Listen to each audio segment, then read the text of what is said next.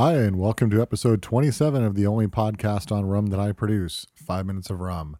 Notes on rum, a few minutes at a time. My name is Kevin Upthegrove. Today's episode features Ron Barcelo Anejo, a gold rum from the Dominican Republic. I'm also going to talk a little bit about ginger syrup and mix a cocktail called the Hispaniola. Uh, before we get into episode 27's rum, the Ron Barcelo Anejo, uh, a little bit of follow up on episode 26. So, first of all, I'd like to call attention to an additional, uh, if you recall, res- episode 26 was on rum barbancourt. I'd like to call attention to an additional recipe, which I've linked to in the show notes, uh, called the Cap Haitian Rum and Honey. Uh, comes by way of a blog I found, and actually, the recipe is coming from the uh, head of Three Dots and a Dash, a new tiki bar in Chicago, Paul McGee. Anyways, it is a variation on an old fashioned, similar to a rum old fashioned, which features rum barbancourt, demerara rum, honey syrup, and Angostura bitters. So I'll put a link to that in the show notes. But in case you're enjoying the rum barbancourt and looking for another recipe to use it in, that's one for you to file away.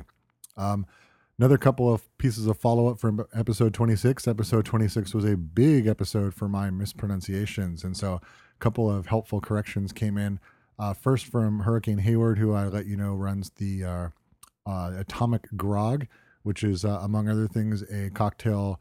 Uh, I guess I'd want to, what would I call it? A cocktail repository for Mai Kai recipes, the Mai Kai Polynesian restaurant in Florida. Anyways, in reference to uh, the founding bartender at the Mai Kai, I mispronounced the bartender's name, and Hurricane Hayward was helpful enough to let me know it's uh, an easy pronunciation for it and a way to phonetically pronounce it. So my apologies um, for mispronouncing Mariano Licudine. Um, I'm putting a little bit of emphasis on the ine at the end, but it's L U C I D I N E, Licudine. Um, and that was one of those things that I have a tendency to, you know, I've read the name in books over and over again, never really thought about saying it out loud. And then as soon as I got to the point where I needed to say it out loud, pretty much it all fell apart. So, anyways, thanks to Hurricane Hayward for um, sending me that. And another correction that came in, uh, courtesy of a listener who has what I would consider probably a top three, if not the top name on Tiki Central, Captain R.H. Falernum. Um, but in reference to a Brazilian spirit, I mispronounced the name of cachaça, and I almost did it again. Um, I got a, uh, a, YouTube video link there in the show notes that you can use to have somebody pronounce it for you. But, anyways, very helpful to have people who are picking up on things and sending me uh, corrections. So, appreciate that. Um, and now let's go see what else we can mispronounce. Okay, today's feature rum is Ron Barcelo Anejo. Um, so, a little bit about the Ron Barcelo company first. Ron Barcelo, the company was founded in 1930 by Julian Barcelo in Santo Domingo, uh, Dominican Republic. The Anejo rum itself was added to the line uh, not until 1970. Uh, the brand then, well, not then, but the brand subsequently started aggressively expanding in the 90s and the early 2000s. They partnered with some investors, I believe, from Spain, um, and began to get into more international markets and make more of a name for itself um, out in other markets. The rum itself, the Ron Barcelo Anejo, uh, this is an aged Spanish style rum or Ron. Again, Spanish uh, rum in Spanish is Ron, R O N. Uh, so this is a similar. This would be similar to an aged Cuban or Puerto Rican style rum. Um, it itself is a blend a blend of rums that's aged in oak. And honestly, um, I have a link to the official Ron Barcelo site in the show notes, but the official site is a little lacking on details, so I had to go explore a little bit elsewhere to get a little bit more information on the rum.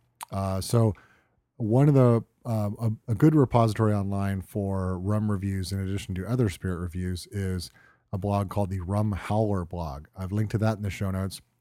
And I was able to find a little bit more detailed information there about the rum itself. So, um, confirming some of the things that were probably suspected about the rum, but not called out specifically on the Ron Barcelo, Barcelo website. Uh, the rum is a molasses based rum. Uh, it is a blend of several different rums and aged in Kentucky oak barrels. The rum itself is bottled at 80 proof, which is 40% alcohol by volume. Um, and because of their expansion with those additional partners in 2000, distribution on this rum is actually pretty good. Um, I can typically find their rums at my local Total Wine uh, without any complications. And I'd say the biggest uh, the biggest thing that stands out for them is they're priced very well for their quality. Uh, this rum itself that we're talking about today uh, retails for about $15 a bottle, which is um, a really good price for the rum you're getting. It's not, um, as we'll get into during the tasting, it's not what I would call our premium or a top shelf rum, but considering what you're getting for the price per bottle, it's actually um, it's a pretty decent deal. Okay, so appearance on the Ron Barcelo Anejo. Um, in the glass, it's a, a medium amber color. Uh, when you swirl it, it starts to develop some some legs. Uh, maybe take a little while to get started, but they eventually do make their way down the glass. Um, and then eventually, as you let it sit, they start to form the droplets on the side of the glass as those legs fall down. Um, probably not the slowest I've ever seen, but you know, it, it didn't actually, you know, it wasn't too bad. Um, in terms of aroma, um, I get a lot of astringency from the alcohol. I get the woodiness evidently from the barrel. Um, it just it smells dry um, in the glass. And then inside the bottle's neck, there's actually a plastic pour spout, which makes it harder to smell it from the bottle itself typically when I pour the rum out into a glass, I like to smell it in the glass as, after it's been exposed to air. Um, and also smell it through the neck of the bottle where it's a little bit more concentrated just to see what the differences are. Not really a possibility with the spout that they put inside this bottle.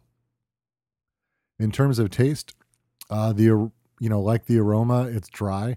Uh, there's a little bit of warmth on the lips and a subtle sort of spice, maybe a small hint of pepper or something along those lines. Um, there's some woodiness, but really not as much as I expected from the aroma.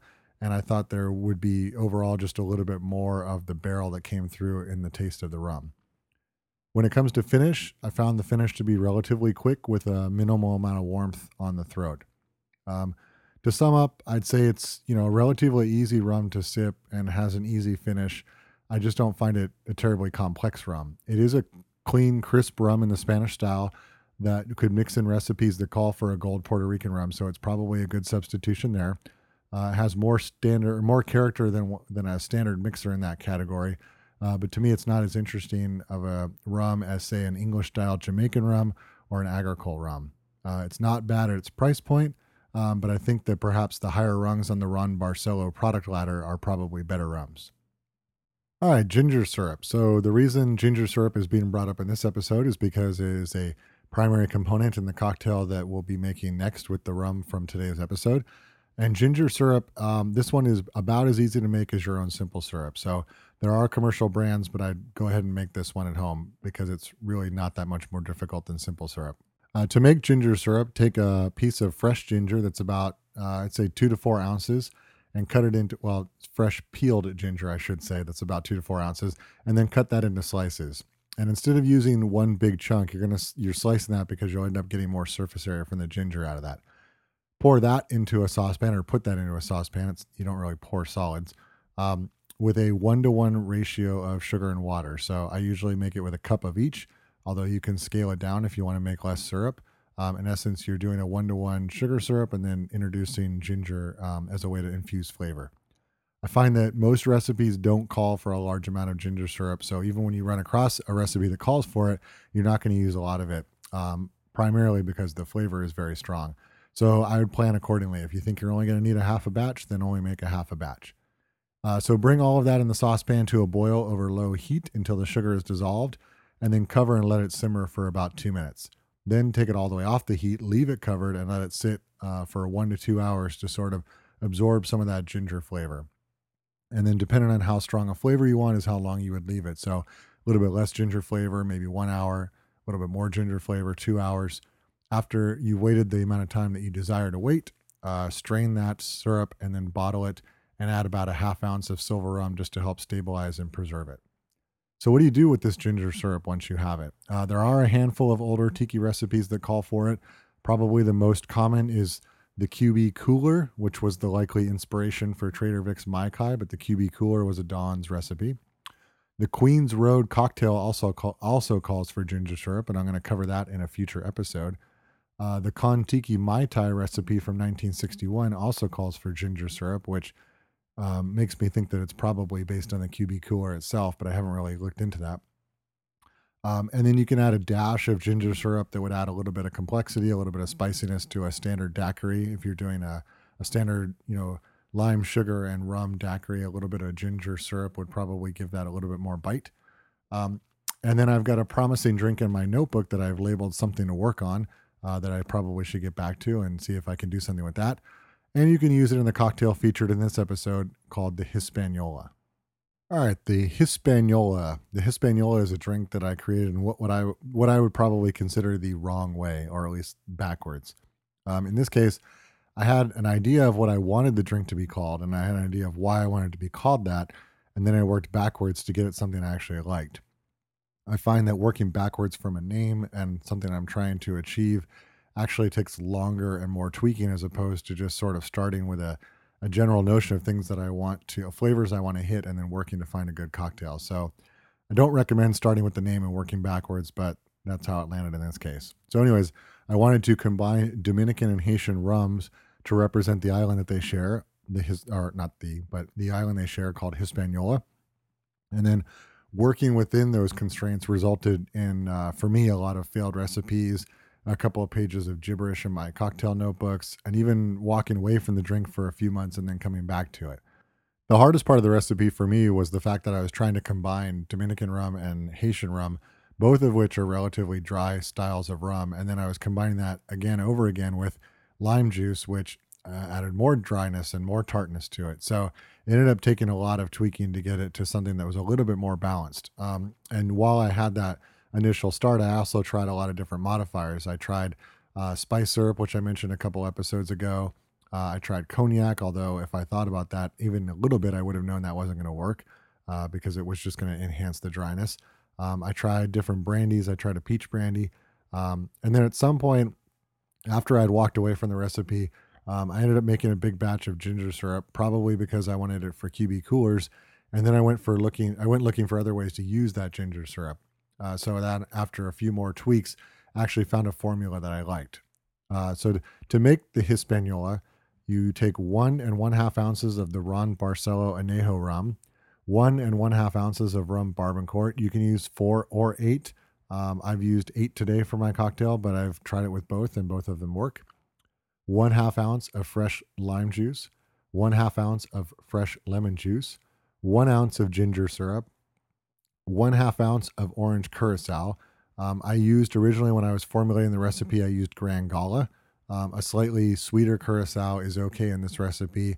Um, I'm using the Pierre Ferrand dry curacao today, and I find it not quite as good as maybe a, a sweeter curacao because, again, I'm looking for something that's going to counterbalance the dryness of the rum and the citrus. Um, uh, getting back to the recipe, and then finish it off with one quarter ounce of falernum. Shake those ingredients in a cocktail shaker with ice cubes and then strain into a double old fashioned glass that's filled with crushed ice and garnished with a stick of fresh ginger. A couple of notes on this cocktail a cocktail cheat sheet, if you will. Um, sweet and sour mix, uh, when you see it called for in a recipe, really should just be translated into fresh ingredients.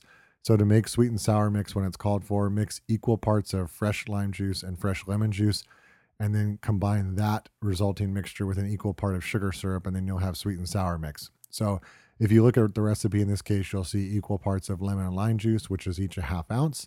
And then you'll see that combined with an equal part of ginger syrup, which is the one full ounce. And that's relatively speaking sweet and sour mix. So done.